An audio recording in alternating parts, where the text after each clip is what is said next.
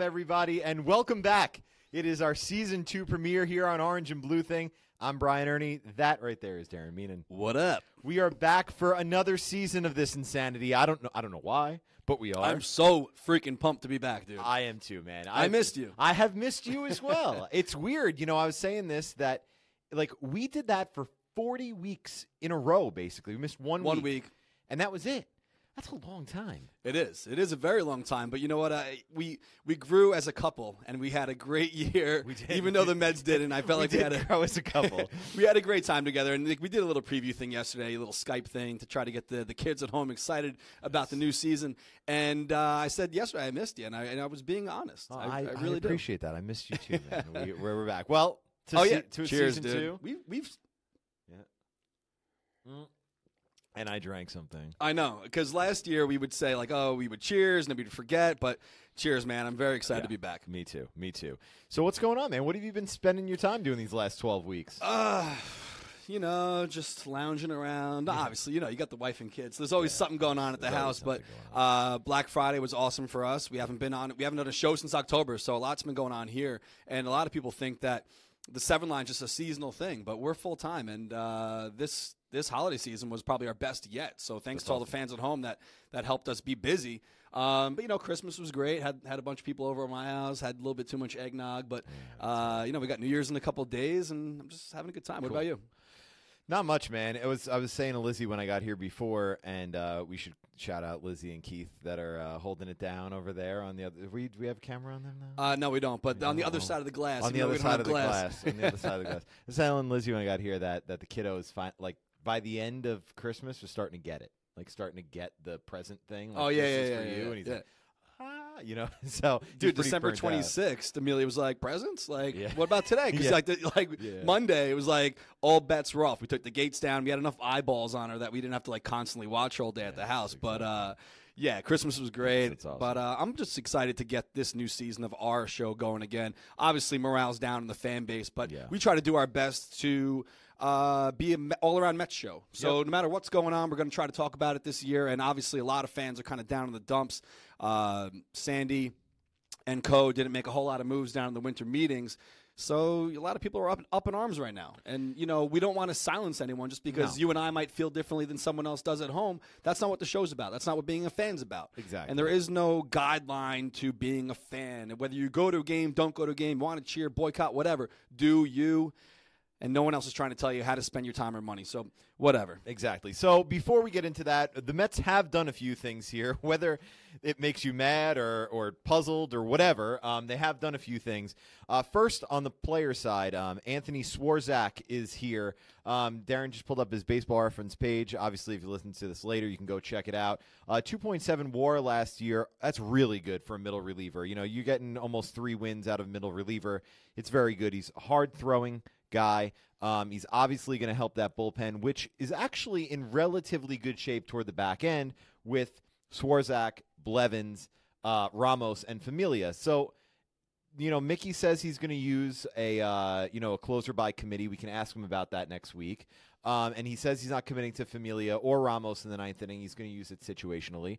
And I believe Swarzak might even get in the mix for a save or two here if the situation presents itself. Well, especially because Mickey said there is no save. There's no closer. Well, you know what? There isn't anymore. And he wants to use guys situationally, which, you know, who knows if that's going to work out. But, you know, when a new manager makes comments like that, all of a sudden Twitter goes nuts. And you know how Mets Twitter is. They like to hinge on someone's every thought. But, you know, who knows what's going to happen next year. But, you know, for a guy like Familia, who I think likes to be the closer, I mean, you know, now he's like, well, maybe I'm not. You know? And entering free agency, which, I mean, the saves are a stat that everybody looks at. Now, back-end relievers are getting their money. There's no harm in that. I mean, look at Swarzak. He got, what, an AAV of, you know, $7 million.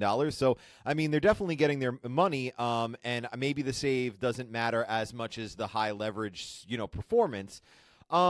I like this. I think, obviously, they had to do it because the market was moving on middle relievers, and they were going to get left behind. Brian Shaw, who was a target, obviously is off to Colorado.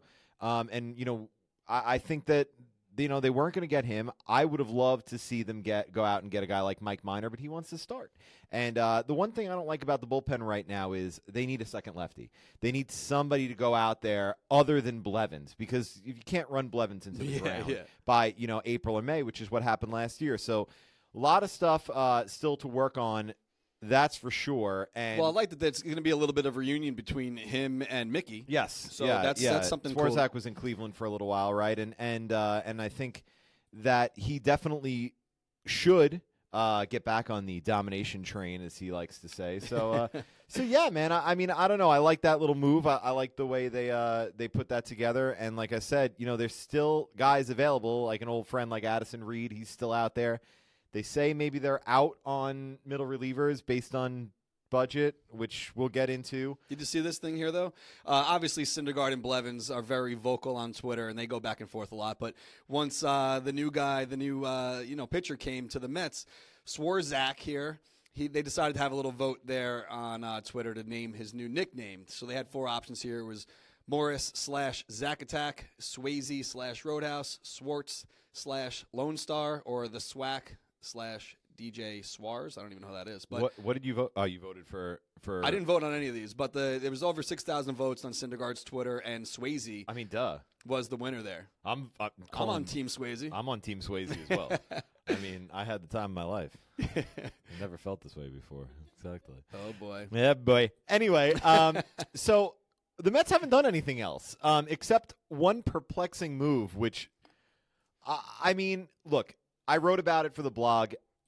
Omar Minaya is back, so there's that. Yeah, and a lot of people thought it was a joke. I thought maybe it was like an old thing that got like reposted. No, you know, from whenever. No. But yeah, Omar is back, which was like a late. Was it December 22nd? So yeah. It was like, was it Friday? It was Friday, right? So it was like Friday, Christmas. End of the day. Mets kind of squeaked it in there. Tried to slide it in and take it out with the trash. But you thought it was a good move. As a baseball move. A baseball move. The man is a very gifted talent evaluator. That's clear. You know, his fingerprints are all over the 2015 pennant-winning team. He's had good drafts. You know, it's very clear that he knows what he's doing when it comes to evaluating talent. Even as a general manager, he convinced a lot of talent to take deals from the Mets when they didn't really want to go to the Mets. I mean, you talk about Pedro Martinez, Carlos Beltran. These are two guys that didn't really want any part of the Mets, and he convinced them to come to New York. And basically, I mean, we're talking about they were maybe a double up the gap away. They were definitely a double up the gap away from a pennant, maybe a World Series championship, you know, based on those kinds of moves. The perplexing thing is why? Why now? You know, they just extended Sandy Alderson. Days later, they bring Omar back. I mean, I don't get it. I get it from Omar's perspective. He gets to do what he loves, which is scouting, and I gotta think he's in line for the job now. I mean, he's gotta be in the mix with John Ricco and stuff, because once Sandy's done, this is only a 2-year extension, and as we know, I mean, after the first year, he can easily be fired in the second year if things aren't going the way.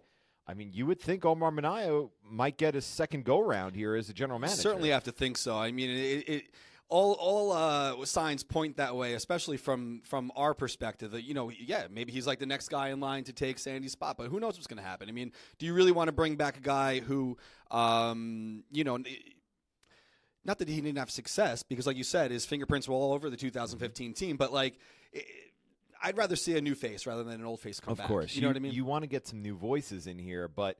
For right now, that's why I'm excited about Mickey. You know, younger guy, new mentality. You know, his first crack in the coaching manager's chair, at least. Yeah. And we'll see what he's got. You know? Yeah, and we'll ask Mark Carrig about this, who is our guest tonight. By the way, we should mention that Newsday's Mark Carrig, who, by the way, has been just lighting up ownership. We should, you know, we're going to talk about all that stuff, as Darren mentioned. No, we have a phone line, and if anyone wants to call and talk, it's 631-388-5195 if you want to chat. I mean, that's not... And hit us with anything. We said yesterday, I said this yesterday, I don't know if it was a good analogy, but we drive the boat, the fans are the rudder. Yeah. If you want to talk about something... I thought that was a great analogy. Thanks, bro. I don't know where I came up with that one. I liked it. You've been hanging around me too much. If you guys want to talk, give us a call, put you on the air before we get on with Mark. But, yeah, so this whole boycott thing obviously spawned from the lack of moves. Well, not spawned from, but it's been fueling for years, and now it's finally to the point where some fans have finally, for whatever reason, this is the break. It's the straw that broke the camel's back, and this is it. So for sure. Even though we're not even into 2018 for another few days here, but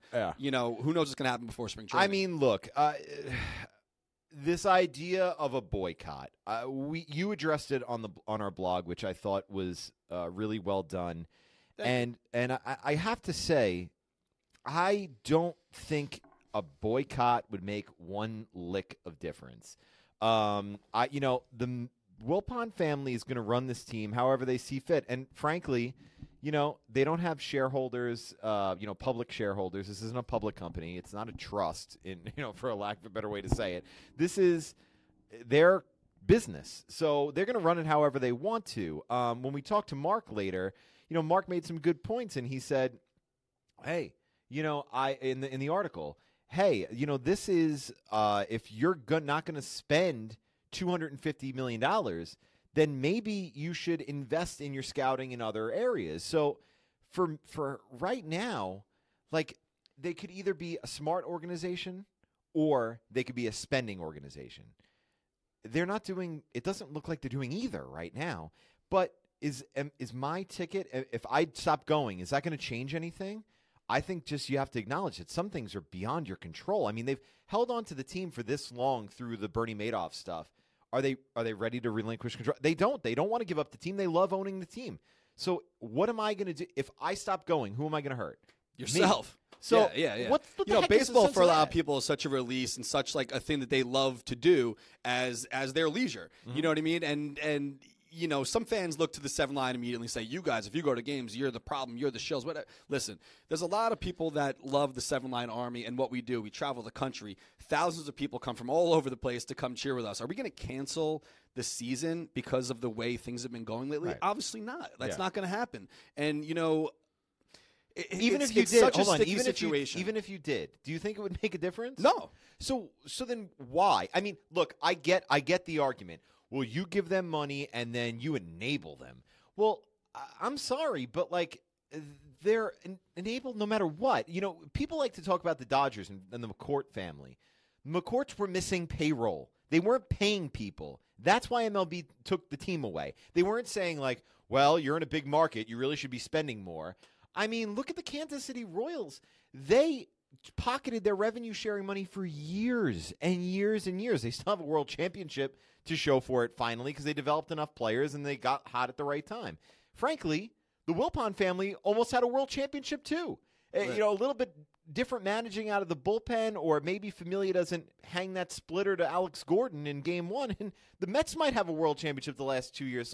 So I don't understand this idea that like, the Mets mean the world to me, and they mean so much to me that I'm never going to watch them again. Right. Until they sell. The last thing we wanted the people at home to think is that we are poo-pooing this movement. No. If you go on a boycott and not go to a game, do you? We don't care, but don't get on our asses because we want to go to the games. So it's like, yeah, you're not a diehard fan if you want to boycott. I get the mental. I just say look, leap. Here's the line. Here you go. If you're on this side, you're a real fan. If you're on this side, you're not a real fan. There's no such thing as a real fan. If you're passionate enough to care this much about the team, one way or the other, you're a real fan. Right. So no one's telling you to come wave pom-poms and thundersticks and hang out with us. I don't care if you want to hang out with us. I really don't care. Right. Because we have plenty of people who do, and it's fun.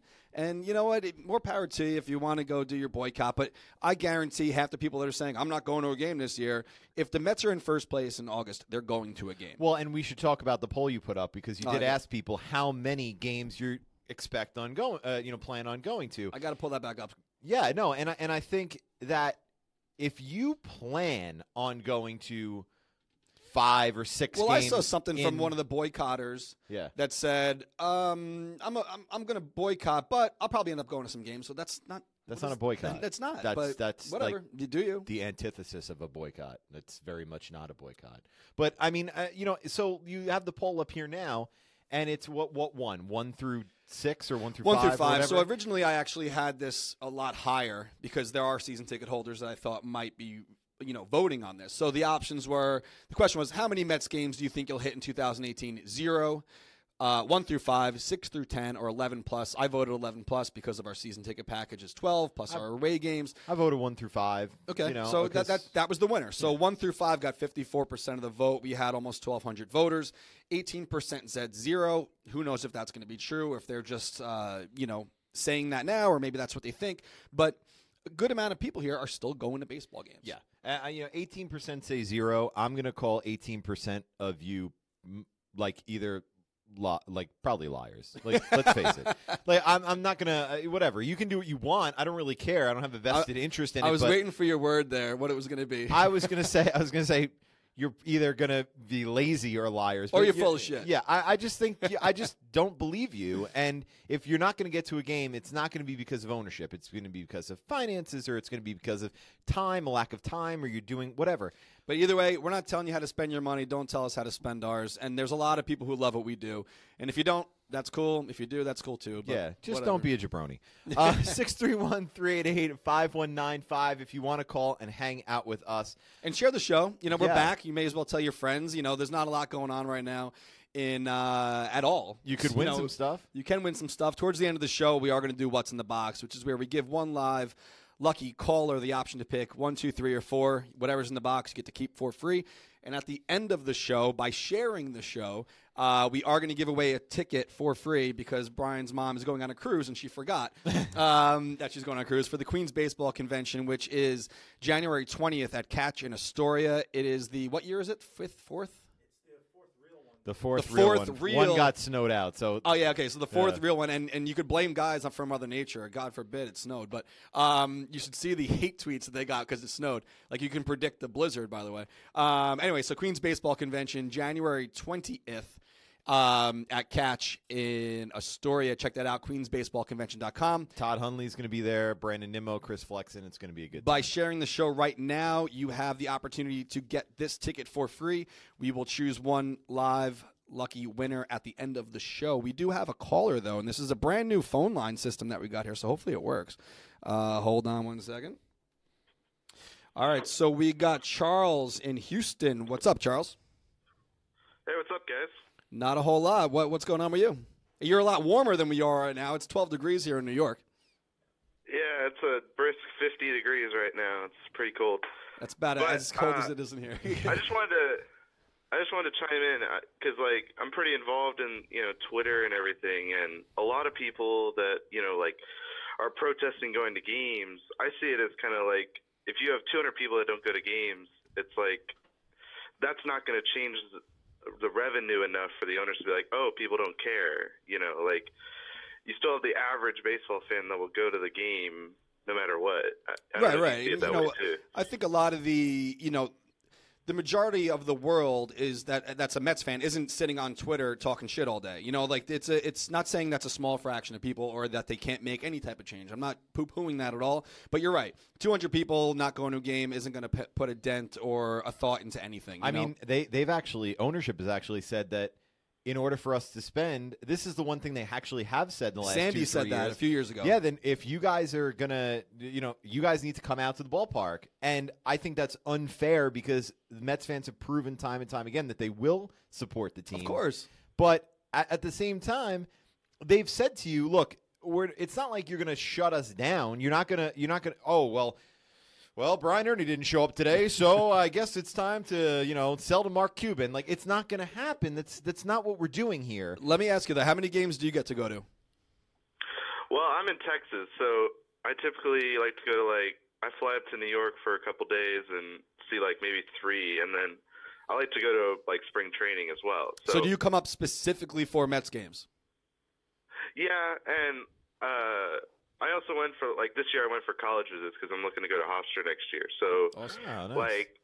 It was kind of – but the point is, I have to spend a lot of money to go see this team. And it's I'm frustrated, but I still like seeing the team play. I've seen them play my whole life, and it's kind of been, something I've always been passionate about. And just because they don't spend enough money, I'm not going to stop seeing them, type of thing. All right, man. So thanks for the call. We appreciate it. Hopefully we see you down at spring training this year, and all the best, man. Thanks for calling. Thanks, guys. I think that's a good take. It is a good take. So let's try to get Mark on the line here. Yeah, let's go to Mark here. We will get him going. And do we have him? Yeah, we do. Okay. All right, let's welcome in our very first guest of Season 2. He is a writer for Newsday, where he's been on the Mets beat for the past 6 seasons. Obviously, you know his work is making waves as of late. He's taken on Mets ownership, specifically the Wilpon family. He is the one and only Mark Carrig. Mark, welcome to the show. Thank you. Thank you for having me. Mark made me laugh before I did this, so I don't find Mark just naturally amusing. Well, but we know Mark's trying to acclimate his Cali blood to New York in 12 degrees, even though you've been here for, 7 seasons now? Yeah, I know. I mean, for longer than that even, man. I covered the other team for a couple years, too. So I always forget you covered the Yankees. I know. Yeah. We welcomed you with open arms, though. I remember I saw someone on the beat. They're like, let's welcome Mark from the Yankees. I was like, I'll reach out to this guy. Welcome aboard, buddy.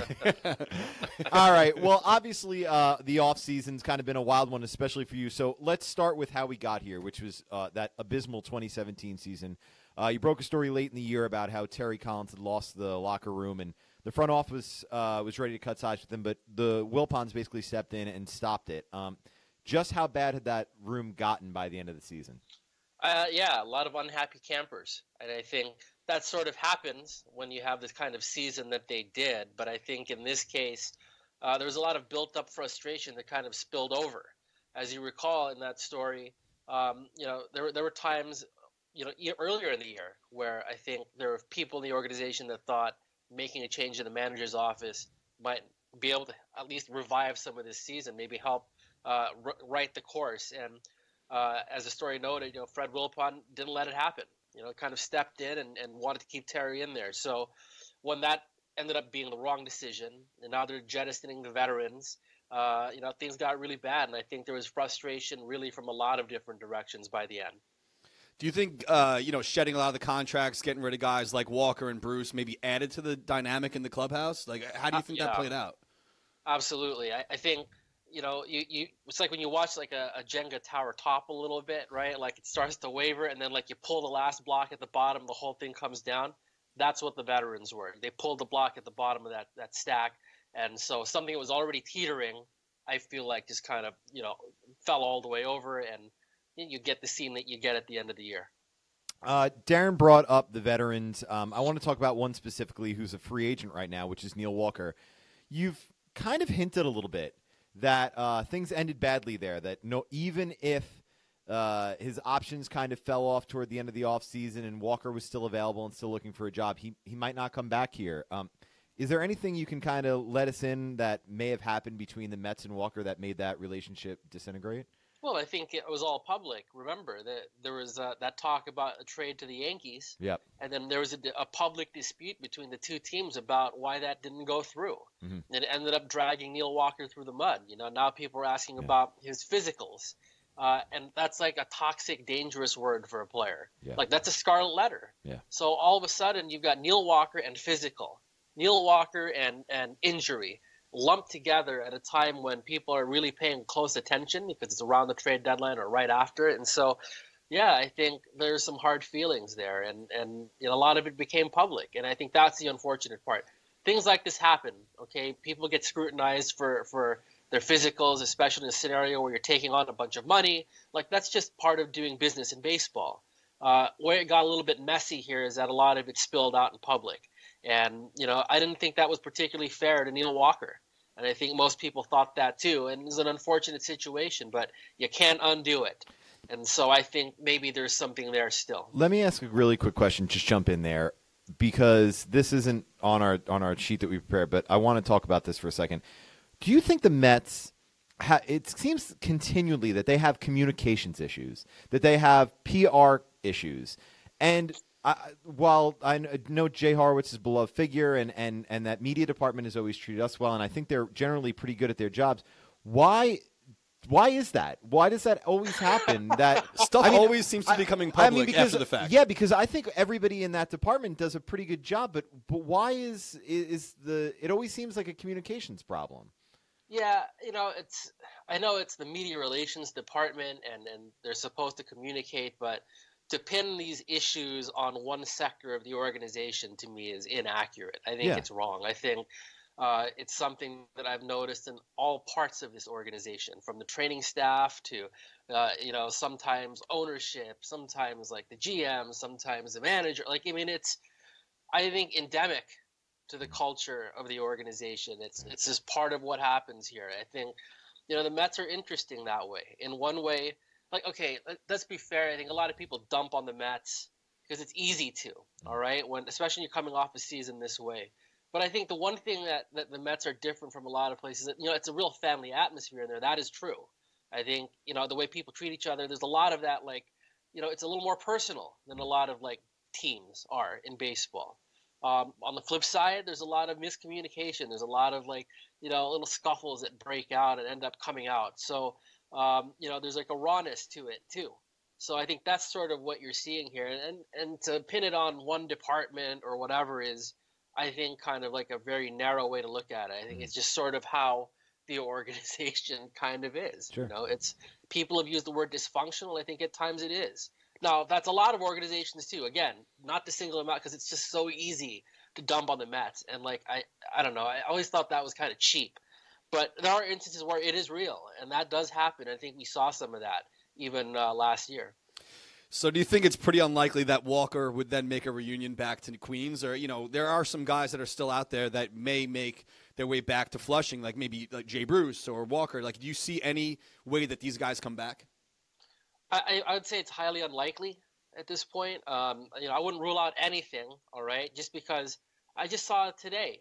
There's a bunch of names on the board still. It's been a weird offseason. I mean, look, it's almost January 1st, and, there are 5-win players on the board still. Yeah.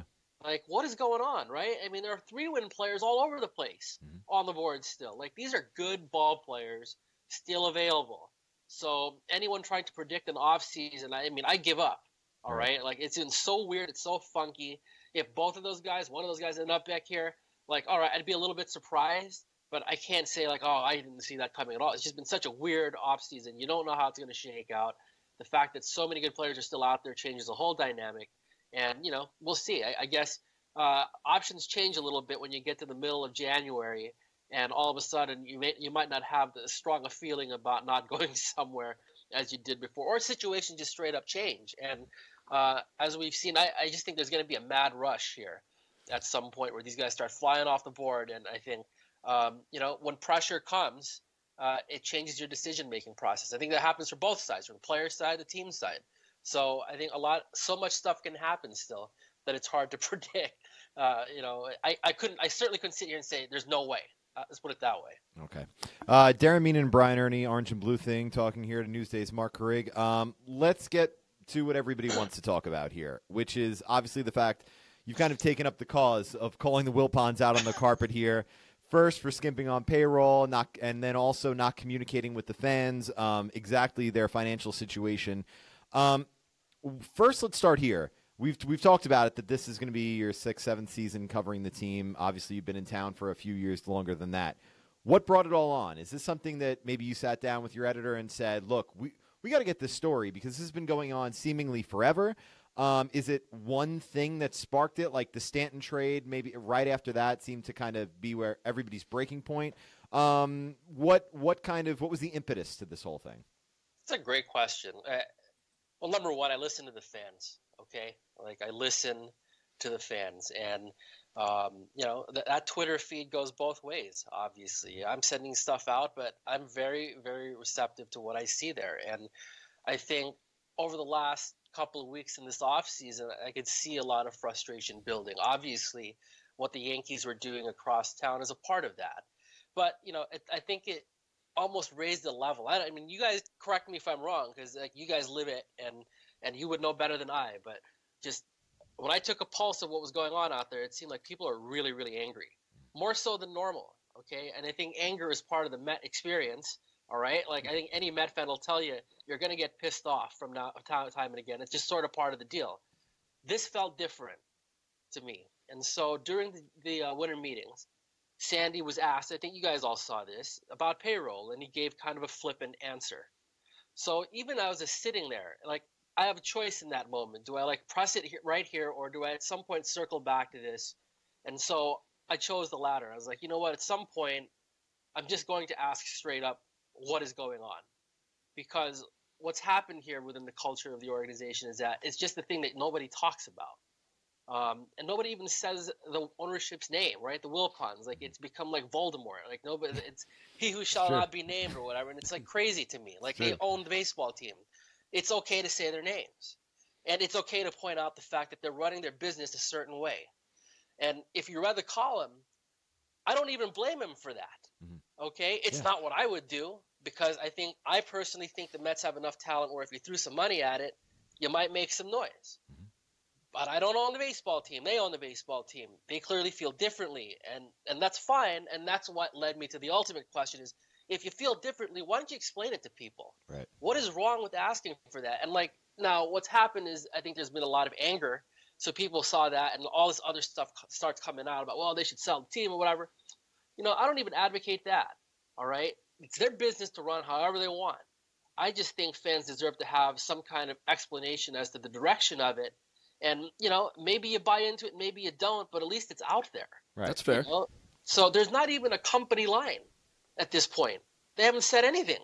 Right. Like you said in the column. It's been discussed in 3 years. Exactly. Right. So, yeah. You know, and I don't why not invest in the Pacific Rim? Why not invest in Cuba? I think that was a great point. If you can't go get Carlos Santana, then why not go get the next Yoenis Cespedes before you have to pony up $180 million for him?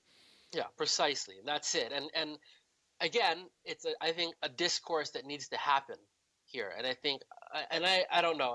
I like to pride myself on the fact that I think, like I said, I listen to the fans because those are the readers. I think they just want to know too. And look, it's not going to make everybody happy. Whatever their answers would be, it might actually make people more mad. But I think there's a segment of people that would at least appreciate that they've been reached out to. And that's step one, all right? To me, it's step one is like announcing or sharing with people what you're thinking. And then number two, devising an actual workable plan to get there that acknowledges what you're trying to do. So in my view, it's like it's like that guy that lives in like a bad neighborhood and drives a nice car. What's the point of that, all right? Like, what is the point of that? Like, who are you trying to impress? Like, so if you're not going to be the team that's pushing up against the luxury tax, fine. But then don't be the team that's caught in the middle that's trying to look like you're trying to do that and then you know, never actually following through with it. And then at the same time, now you're missing opportunities.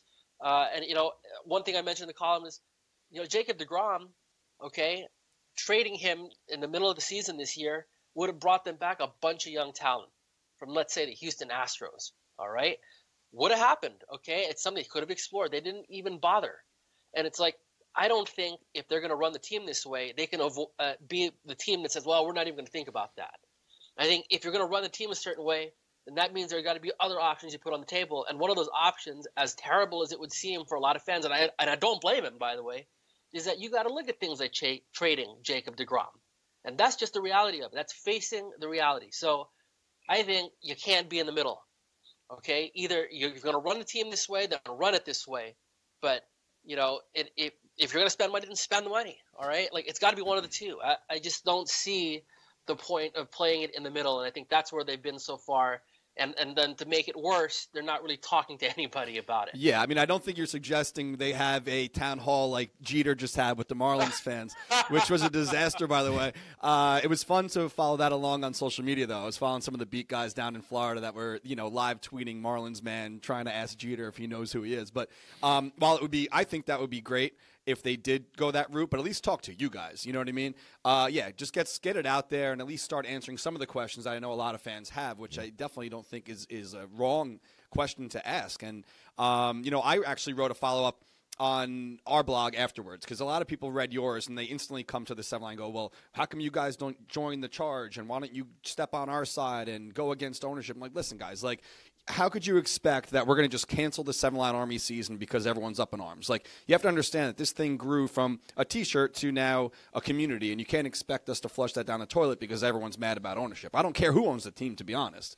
But, yeah, I do want it to be run in a way where we can start spending more money. But are you nervous that like your reception from the team when you write a piece like this? You know, obviously you do have some spots that you do on SNY and it's run by the family. So do you worry about any kind of retaliation for speaking up, or are you just, you got a job to do and you're doing it?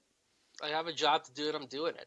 You know, I mean, it really is simple. Look, if I don't do why would you believe anything that I say if I can't write about and say the obvious thing that's in front of everybody? Like, that's crazy, right? Like, how could you believe it? And every time that I write a story, I'm asking you to believe what I write. And there are times where I'm asking you to do that. I'm not even telling you where the information's coming from, by the way. I'm using a source. Believe me, every time I type that word, I am asking the reader to believe me. Well, part of getting you to believe me is being credible, and I can't be credible unless I report, and unless I write what I see and what I hear. All right? So, and sometimes it's not pleasant, but I do it anyway because it is my job. You know, I don't have, you know, I don't take a penny from SNY, all right? I don't take a penny from the team, and that's what it needs to be, right? You need to be an independent person, an independent reporter covering the team, and I pride myself on being that. So there are going to be times where in the process of doing that job, you're going to make people mad. That's fine. Now, you know, the New York Mets, they're big boys. All right, like, I think number one, if they decide to do this thing where I saw this a lot on Twitter, they're going to take your press passes away. Good luck. Yeah. All right, I'm with BBWAA. There's a reason that organization exists, and it's not the voting, it's not the Hall of Fame, it's the first mission of the organization is to preserve access, precisely so we can do things like this. All right, so my access is not going to get taken away. Number two, those guys are smarter than that. All right, like, I mean, let's be honest. Like, how stupid would you be? Yeah. To try to mess around with somebody who's just writing what's out there, what's the truth, all right? They can say whatever they want. The bottom line is everyone knows what the payroll is, all right? So, and when someone writes, it's probably a little too low for here, I don't care if that makes you mad or not. You'd be pretty stupid to try to mess around with people that are just covering your team. So, and I know that they're not going to be doing that. So making people mad at you sometimes is part of the job, and that's fine by me, you know? What about the perception of the organization? Obviously, they just brought Omar Minaya back here, which it seems as though that's not gone over well with anybody in the front office. It's you said that it has ownership written all over it. This is an issue we've heard since the first time Omar was hired back, you know, in 2004 with the full autonomy. But there always seems to be meddling. Or at least inserting itself into either baseball decisions or whatever. One, I mean, specifically with the Omar thing, I guess a two-part question. One, with the Omar thing, just how poorly is this being received? And two, what is the perception of this organization from Major League Baseball when people maybe when they want to bring in talent to the front office, or they want to bring in talent on the field? Do people look at the Mets and say, no thanks. I'd rather not deal with that. All right, let's start with the first. These are great questions, by the way, and I'm glad that we're having this open conversation about it, because I think that's really what this is all about, is it not? Yeah, just sure. Talking about it. So the first part of that, let's establish this first. Let's say that you thought the front office didn't do a good job scouting, which is fine. That's a fair knock. Mm-hmm. If you want to look at when you lose 92 ball games, I think everything is under scrutiny, okay? Including this front office. And you decide, you know what? Omar Minaya is one hell of a scout, which, by the way, is true. Yeah. All right? And let's not let that point get lost. You can talk about what he was as a GM. You can certainly criticize a bunch of the moves he made as a GM. He got fired, okay? So that's all fair. But the bottom line is, the guy's a heck of a scout. And I think within the industry, I think people respect that. So you're the owner. You're Fred, you're Jeff. You're like, well, you know what? These guys need better scouting, and you bring them on. I think it plays a little better if you explain that to people, all right? If you say, look, I think we needed to scout better. Omar's one hell of a scout. We're bringing him in, and it's our call, and we own the team, and this is what we think is going to make us better. Didn't hear a peep about it. Tried to dump it out in the trash in the last day before Christmas. Okay, basically. Right. You sneak it under the wire, and what happens? Well, of course, the current front office, there's people in there that resent that move because I always say this, man. We talk about baseball, pro sports is no different than your office cubicle. If the guy that they got rid of and they brought you in, right, they bring you in to take somebody's job, and that guy comes back and is now working with you, you think it might get a little awkward? It's true. So that's it. We're talking about human beings. Mm-hmm. So this has nothing to do with whether Omar is good or bad at his job. He's actually quite good at that job. At what they're looking at having him do, I think he's very well respected, and there's no denying that. But it can also be true that if you don't sell that move properly to the people you're having him work with, it's going to make people angry. It's going to make them resentful. It's going to make them feel like they're, not validated in their work. And it's especially weird because it comes after the Extend Sandy. So it's one of those where you're like, that doesn't make any sense on a bunch of levels. Now, on a baseball level, it certainly does. All right? But this is the real world. All right? Just because it makes sense on the baseball level doesn't mean it makes sense on like a personal level. And guess what? It's still people that run the organization. It's still something you got to consider. And it seems like in this case, it wasn't considered. So that's the first part. And what was the second question again? The meddling. What's the perception of the Mets around baseball? Well, look, I think people know what the deal is here. Yeah. I think they know that ownership's involved in a lot of stuff. I think they know about the media market, and I think they know about like the blow-ups that happen here. So I think people that come to the Mets, whether it's in the front office or as players or as coaches or whatever, they all know the deal. Mm-hmm. All right. It's just like any other business. All right. People talk. People see it. Are all of those perceptions 100% true? No. Honestly, no, they're not. All right. But some of them are, and enough of them are where I think people talk and you have an idea. Does it give some people pause? I think so. And some of that is like this stuff that we're talking about. Some of it is just straight up New York. And I'll give you an example. Brian Shaw, the Mets were on him from day one. The dude didn't want to play somewhere where they train in Florida. And like, you know what? The Mets got killed. You didn't get your top guy. Hey, sometimes you just don't get that guy, and it's nothing that you did. And I think in this case, in the Mets' defense, that's a perfect example of, look, there's sometimes you just don't know why people might not go to a place or whatever. And sometimes it's something as random as I want to train in Arizona, not Florida. I mean, you're very, you said a number of times, you listen to the fans, you're very active on Twitter, and you obviously read everything that's going on, and people reply to you, and you're very active. Fans, what I hate the most about the fan base, or pretty much any fan base, is when things are going poorly, they go against each other. And now if you go to games, you're wrong. If you don't go to games, you're wrong. The whole boycott thing, everyone's going against each other, and that's so toxic. And nothing constructive comes out of fans saying, I'm a better fan than you because I'm not going to the game, or I am a better fan because I'm going to go cheer on the uniform, not the owner. So what can fans do? You know what I mean? You're put in such a hard spot now to make a decision. Like I just said, when we're not canceling our outings. I'm not canceling our trip to Arizona next year because of who owns the Mets. We're going to continue doing what we're doing. We're going to have a fun time, but I totally understand where some fans come from by saying, you know what, I want to make a change, and by not going to games, I'm putting my flag in the sand by going against ownership. So, like, what can fans do, in your opinion? Like, what can we do? You do what you think is comfortable, and that's what I've been saying for everybody, man. Like, I mean, there's some people who they're just gonna keep going to games, and hey, more power to them. That's fine, all right. There's some people where, after that column ran, my inbox where the email got full, my work email. Yeah, thousands of retweets, yeah. I mean, the bunch of retweets, but then like just like people who are reading the story in the paper. And we're talking like that's generally the older fans in the fan base. And man, it was crazy. It was like passionate and powerful, like people sitting down and taking the time to write, which I appreciate, but we don't do that anymore.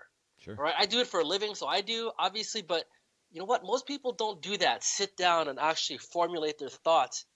And it was powerful to me to read that, okay? There are a lot of people that are hurt by this.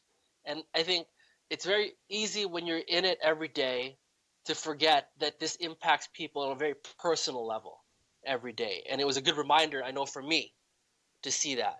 So it is a very personal thing being a fan. And look, before I was a baseball writer, I was a baseball fan.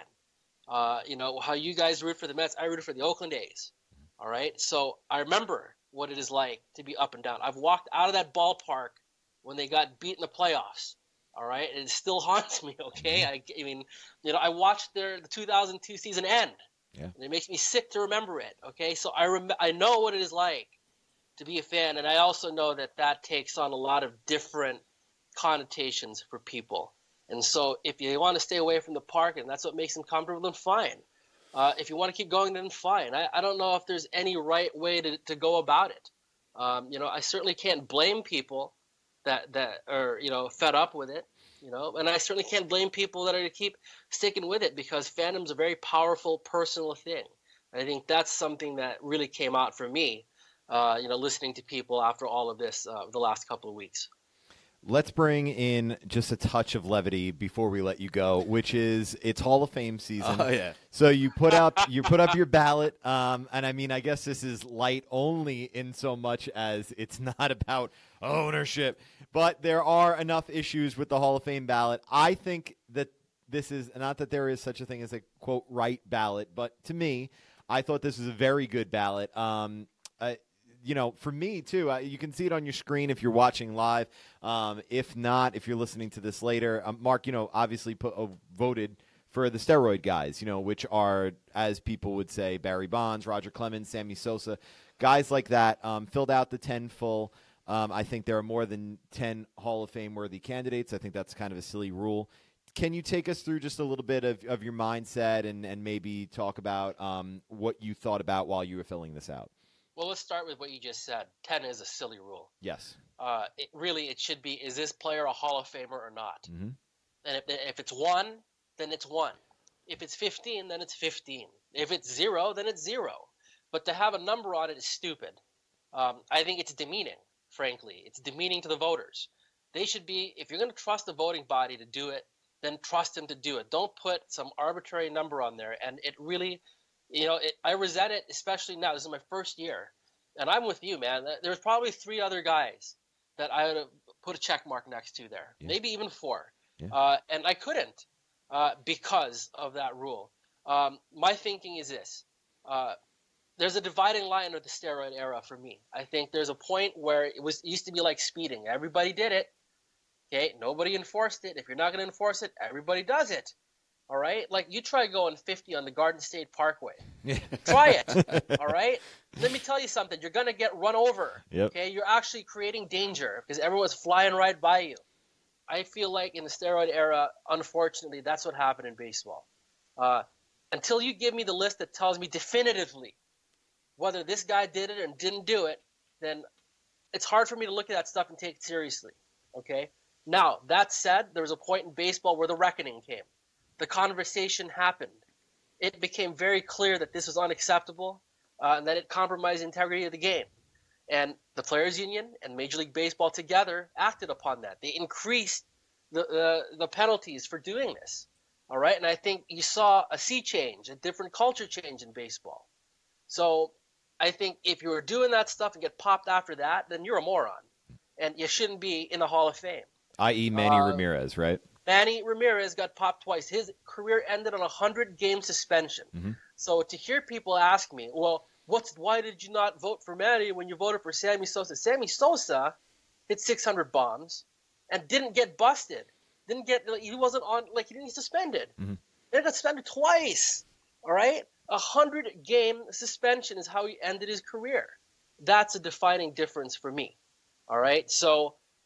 The problem with steroid stuff is that all of this stuff is accusations, all right? There was some survey testing that was supposed to be private. That leaked out and some names got out. But to me, none of that stuff was definitive enough to say, look, I can't vote for this guy. So, and then really what pushed it over the top for me is that, are you telling me that Barry Bonds didn't face a pitcher that might have been juicing? Of course, yeah.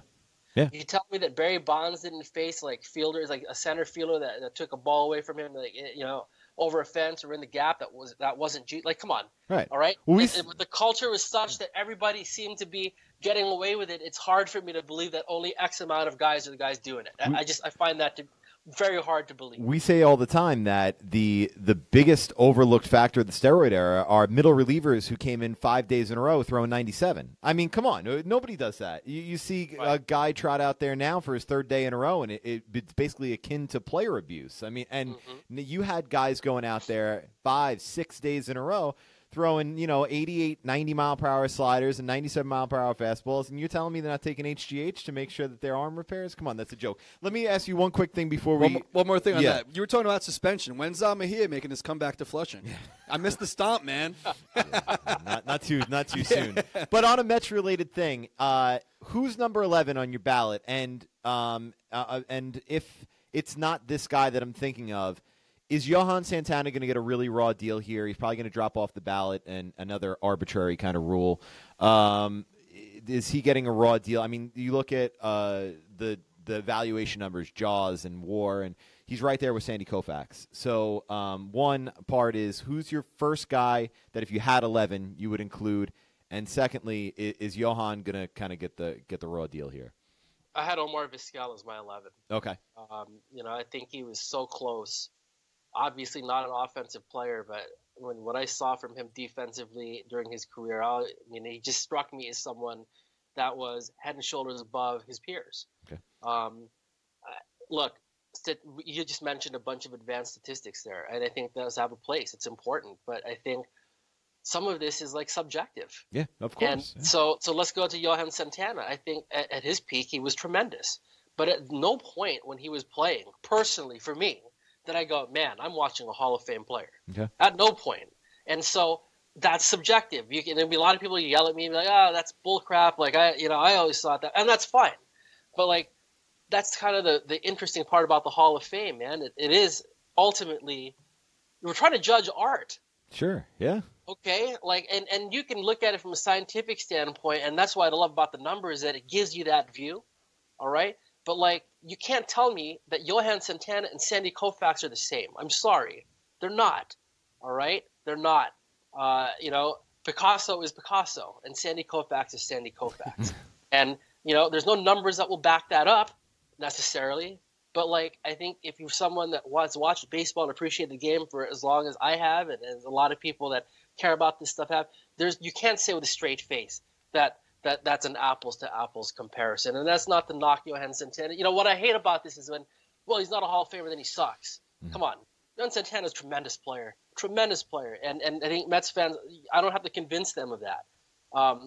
It might be he's a Hall of Famer. No, I don't think so. And you might be able to take some statistics and make it look like, he at some points in his career he was there. And frankly, he was. But I just, again, subjectively, I never saw him as a Hall of Fame player. Not a Hall of Fame. Not a Hall of Fame, okay? He's not. You get lost with this. Okay. Santana, no. So, man, keep doing your thing. I really enjoy your work, and I like following you guys, especially like Rain Delay Theater and everything that you guys got going on with Gelbs and DeComo, and, you guys have a fun time, and I really enjoy following your work throughout the season, and hopefully you'll come down and hang out with us in spring training. I know last year you had to miss the bowling event, but looks like we're going to do that again on the 23rd, the opening day, like the night of opening day. So if you're around, you should definitely swing by for some games. Yeah, we'll see if we can get those knuckleheads to come by too. Yeah, they will. All right, Mark Carrig of Newsday. You can follow him on Twitter at Mark Carrig. Thanks for stopping by, Mark. Thank you. Mark is the freaking man. Right, we gotta maybe talk about who our next guest is going to be. Yeah, well, we did. We he was supposed to be the guy tonight. He was.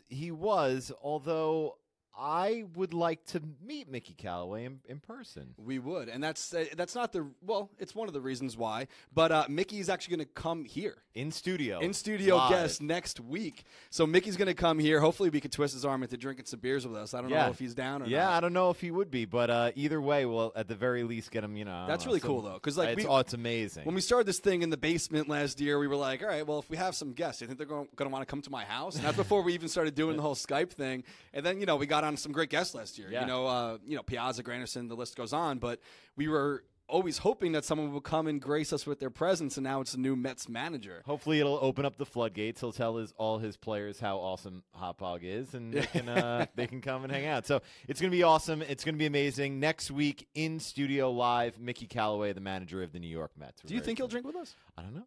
Got at least get a cheers. We're gonna find out. We're not gonna try to get him sloshed. No, but he's a beer. One to take the edge off. Yeah, I don't know. He might not even drink. Who knows? Yeah, maybe he doesn't. But yeah, we would like to have him here and take some live calls with the fans. I think that would be cool. Like the first opportunity for fans to ask him questions. It'll be on our show, which is really cool. So thanks to Mickey. He actually originally was planning to be on tonight. But since he's going to be in New York next week, it kind of makes a whole lot of sense. And I said, well, do you want to come out? And he said yes. And we shuffled around his plans. Thank you to the Mets for that, who hooked it up. And, like we said, we want to be fair, and we talked about the hard stuff. And next week we'll kind of turn the page, 2018, new season. And try to focus on the baseball. But it's funny, when we announced that Mickey was going to be on with us, we both got text. We were like, "How is this happening?" Yeah, I know. And then the last thing I did before I went to bed last night, because Darren was at the Islanders game as a newly christened Islanders fan, and he texted me about this, and I'm like half asleep on the couch, and I look at my phone, and I just show it to my wife, and I'm like, she's like. How? Well, how is this happening? I'm like, I don't know. He's like, this is cool shit. This is awesome. Is cool. And you know what? I replied to that text and said, I don't know. I just asked. Yeah. That's how everybody always asks us. We get text messages. How'd you get Mickey? How'd you get Piazza? And Darren just asks. And so that just goes to show you, kids, just ask. Yeah. So some people are watching this because they want to know the scoop on what's going on next season for the Seven Line Army road trips. But first and foremost, if you are just tuning in right now, we are giving away a free ticket to the Queens Baseball Convention, which is January 20th. I have a flyer up here. January 20th at Catch in Astoria, and this ticket's for free. It's Brian's. Yes. Brian's mom donated bought the ticket. Donated by my mother. Donated to the show. She didn't realize she was going to be away and bought tickets, and because she loves Keith Blacknick, and this is true, Keith. This is why she said, I want to support Keith. He's so nice. He's such a sweetheart. This is a true story. She didn't say it like Donald Trump like that. He's so nice. But nevertheless, my mother donated one of her extra QBC tickets to the show. So it could be yours. So share the show. And Todd Hundley, Brandon Nimmo, and Chris Flexen will be there live signing autographs. We're going to be there doing something for the show. And if you don't win, you can still go to Queens Baseball Convention, pick tickets up. Yes. They're selling great. I think there's less than 100 left now. Yeah. So space is obviously limited. The place isn't gigantic, but it's definitely roomy enough to fit a whole bunch of Mets fans. Come do some baseball stuff, yeah. All right, so let's get right into it. 2018 road trips. We did allude to this last season before we shut down for the year, and we had some dates marked off on a schedule, and I said I'll try to make it happen. And all of the away games that were on that list are now confirmed. So first up is Atlanta. They have their own version of the Coca-Cola Corner there. It's the upper deck and the left field. Well, almost upper deck and the left field. If you're looking at the graphic here, it's 750 seats. We got all of them. So front row all the way to the back. It's very similar to the Coca-Cola Corner at Citi Field. That is in Atlanta in April 21st. So last time we went there, it was August, I think. It was on Father's Day. No, it was June, July. It was June. So freaking hot. It was June, yeah. Hopefully we get a nicer night. It's a night game. It'll be a little bit cooler. Yep. So I'm really pumped up about that one. After Atlanta, also confirmed Arizona.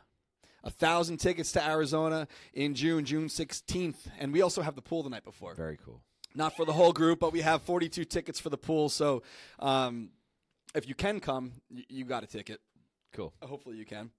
I'm planning on bringing a life-size cardboard cutout of Mr. Met and throwing a towel around his neck and going to have him on the pool deck with us. I think that would be pretty cool. That's very cool. So Arizona is confirmed. Lizzie's behind the scenes right now doing crunches. She's doing crunches. She's ready. So she can get prepped up for that bikini bod.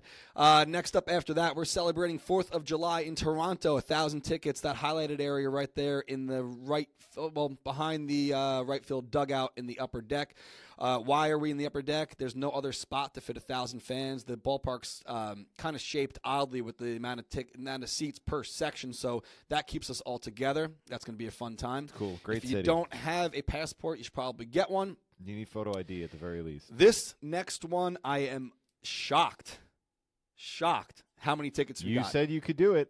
I did. And you did. I wasn't exactly sure. I wasn't sure if I was biting off too much than I could chew there, but Boston is confirmed, and it is going to be the largest outing the Seven Line Army has ever put together.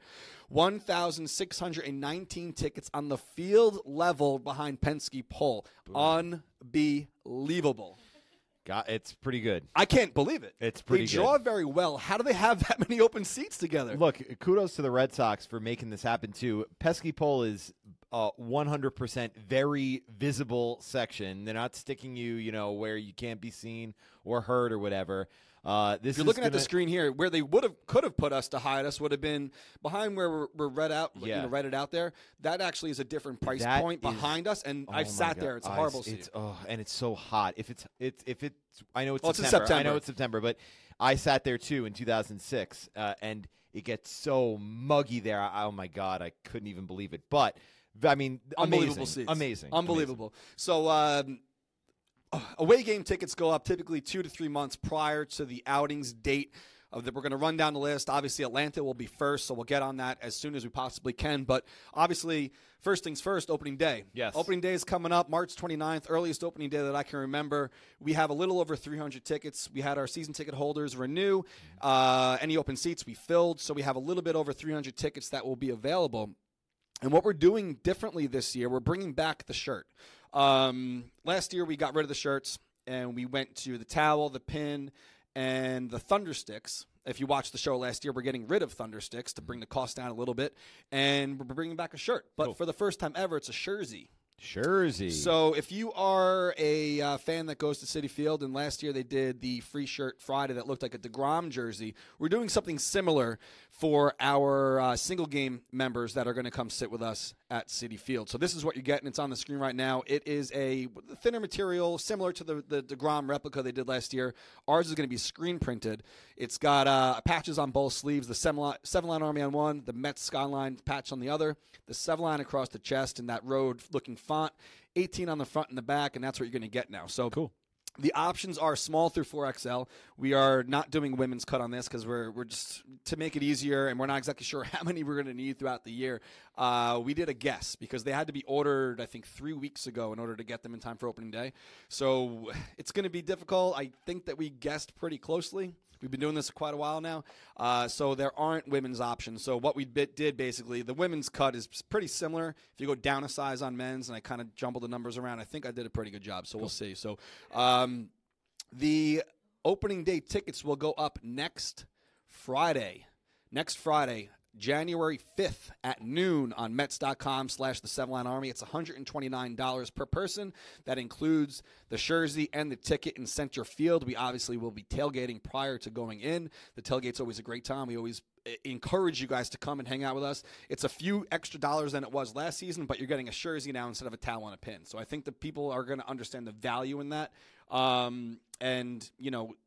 People certainly like to get a shirt with their ticket. And, last year we tried something new, and a lot of people liked it, and some people didn't, and the shirts are back. I think the shirts are great. So I think a lot of people look forward to that, and I think they're going to look really good. So very, very cool.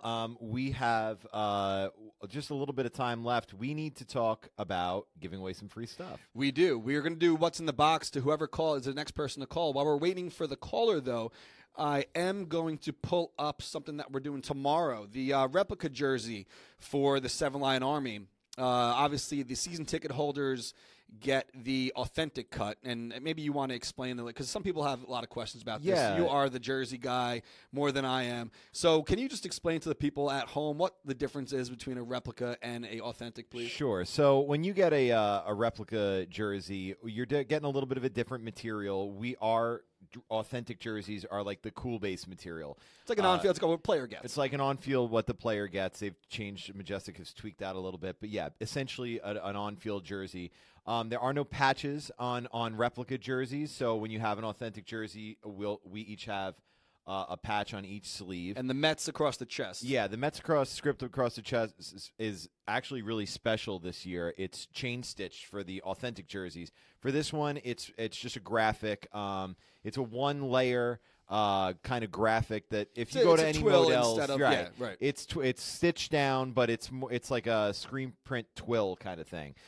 Still looks sharp, still looks really cool. It is a great it's a great option. You know what? I think even it was double layer last year. I don't even think it was one layer. It was double layer last year, so it's even better. And a lot of people have said, well, you know, I really want my name and number. We don't do personalization on the ones that we sell for the replicas, but we do have friends over in Whitestone, a place called Stitches. So if you want to hit them up, they always have the matching twill for the same blue and white that we have for our authentic. So go over there, ask for us, tell them the 7 Line guys sent you over there, and they'll hook you guys up. So and you have to say we had a discussion about this script because back in the 90s, you didn't like this. Now, it's not that I necessarily didn't like it. I said that it could be polarizing because in the 90s, in 1993, 1994, when they went to this underlined script, the swoosh jersey is what it's called.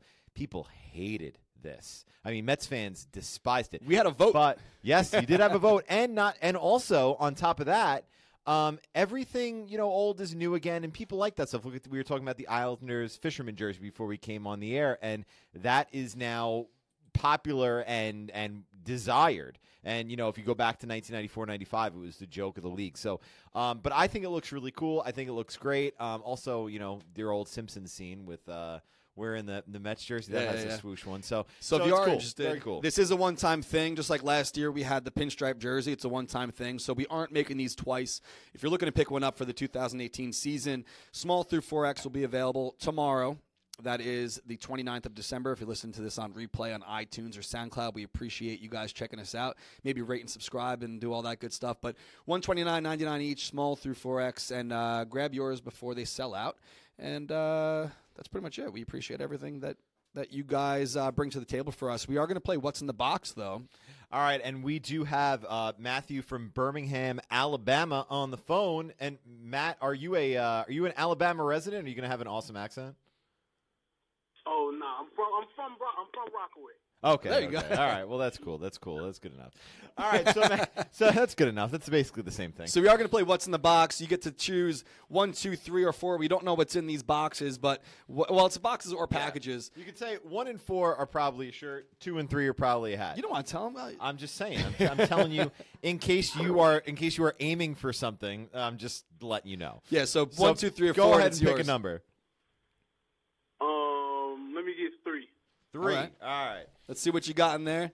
And then stay on the line, Lizzie. You'll get your address. We'll ship this out to you tomorrow. So hang on one second. All right. Oh, it's a Shea Neon Batter Flex Fit cap. What size do you wear? Do you know what size? Yeah. What size fitted do you wear? I wear like a 7 and 7/8. Perfect. This will be perfect. It's perfect. A large, extra large. So there you go. So awesome. Hang on the line, Lizzie. Boom. You'll get your address, man. All right, let me ask you though, living back in Alabama or in Alabama now, do you get to hit a lot of games? You come home to watch the games? I'm back in New York. I plan on making a trip in May because I want that Cespedes Garden Gnome, so I'll probably go up to a few of those Rocky games. That is a long freaking trip for a Garden Gnome. You can probably get one on eBay for the same price as a flight. But I like it. But that's awesome dedication though. That's awesome, man. All right, Matt. Yeah. Thanks for watching, man. I appreciate it. Stay on the line, Lizzie's going to grab your address. All right. What's in the Box? A great game. What's in the Box? I love What's in the Box. If you guys have some Facebook questions, feel free to rattle them off before we get ready to raffle off the ticket to QBC, which we're going to have to do soon because my laptop is running out of battery. See? We're not completely high-tech here, folks. They're not too bad, though. We hope that you enjoyed the interview with Mark. We had an amazing chat with him, and even after we got off the air, I had a great talk with him. He's a talented reporter, and I think he's doing something that the fan base definitely wants. So I had a great time doing that, and we absolutely. Hope you guys and I'm looking forward to next week with Mickey. Mickey's going to be cool to have in here in studio. Show him the spot. I don't think he knows much about what the 7 Line is, but we'll try to. Not that we're bringing him here to educate him on who we are, but you know what I mean? It's going to be cool just to sit down with him, know? Yeah. I saw somebody ask, where are we located in a hot bog? Guys, John Clifford. We're not like open for business. Yeah, like, and also like don't show up next week and try to get Mickey Callaway's autograph. That I didn't think about that. Have some chill. Don't even give the ideas. Have some chill. All right, redact that from your memories, guys. Yeah, exactly. the one other thing. We're not filming the interview here, actually. John Pummel wants to know: would we go on KFC Radio, or would we have Kevin on with us? Of course, why not? Of course, yeah. I'm buddies with Kevin. I went to watch the Rough and Rowdy at Barstool a couple weeks ago. I saw that. That was fun. You went there, so absolutely. Yeah, Anthony Cass wants to know: is it true Francesa left FAN to be our third man on Orange and Blue Thing? Okay. No, not a Hall of Fame. Okay, probably not. But anyway, share the show if you want the free ticket to QVC. Yes. This is a fun dude. I'm so happy to be back. It was a lot of fun tonight. I forgot how much I missed it. I'm not gonna lie to you. Absolutely. Like I missed it, but I just forgot how much. I love you, but I'm not like in love with you. Oh yeah. All right. Whatever you say, bro. Yeah, I definitely don't hide it well. All right, let's get our share thing going here. I just want to bring up, because we've been doing a lot of stuff before, during the off season.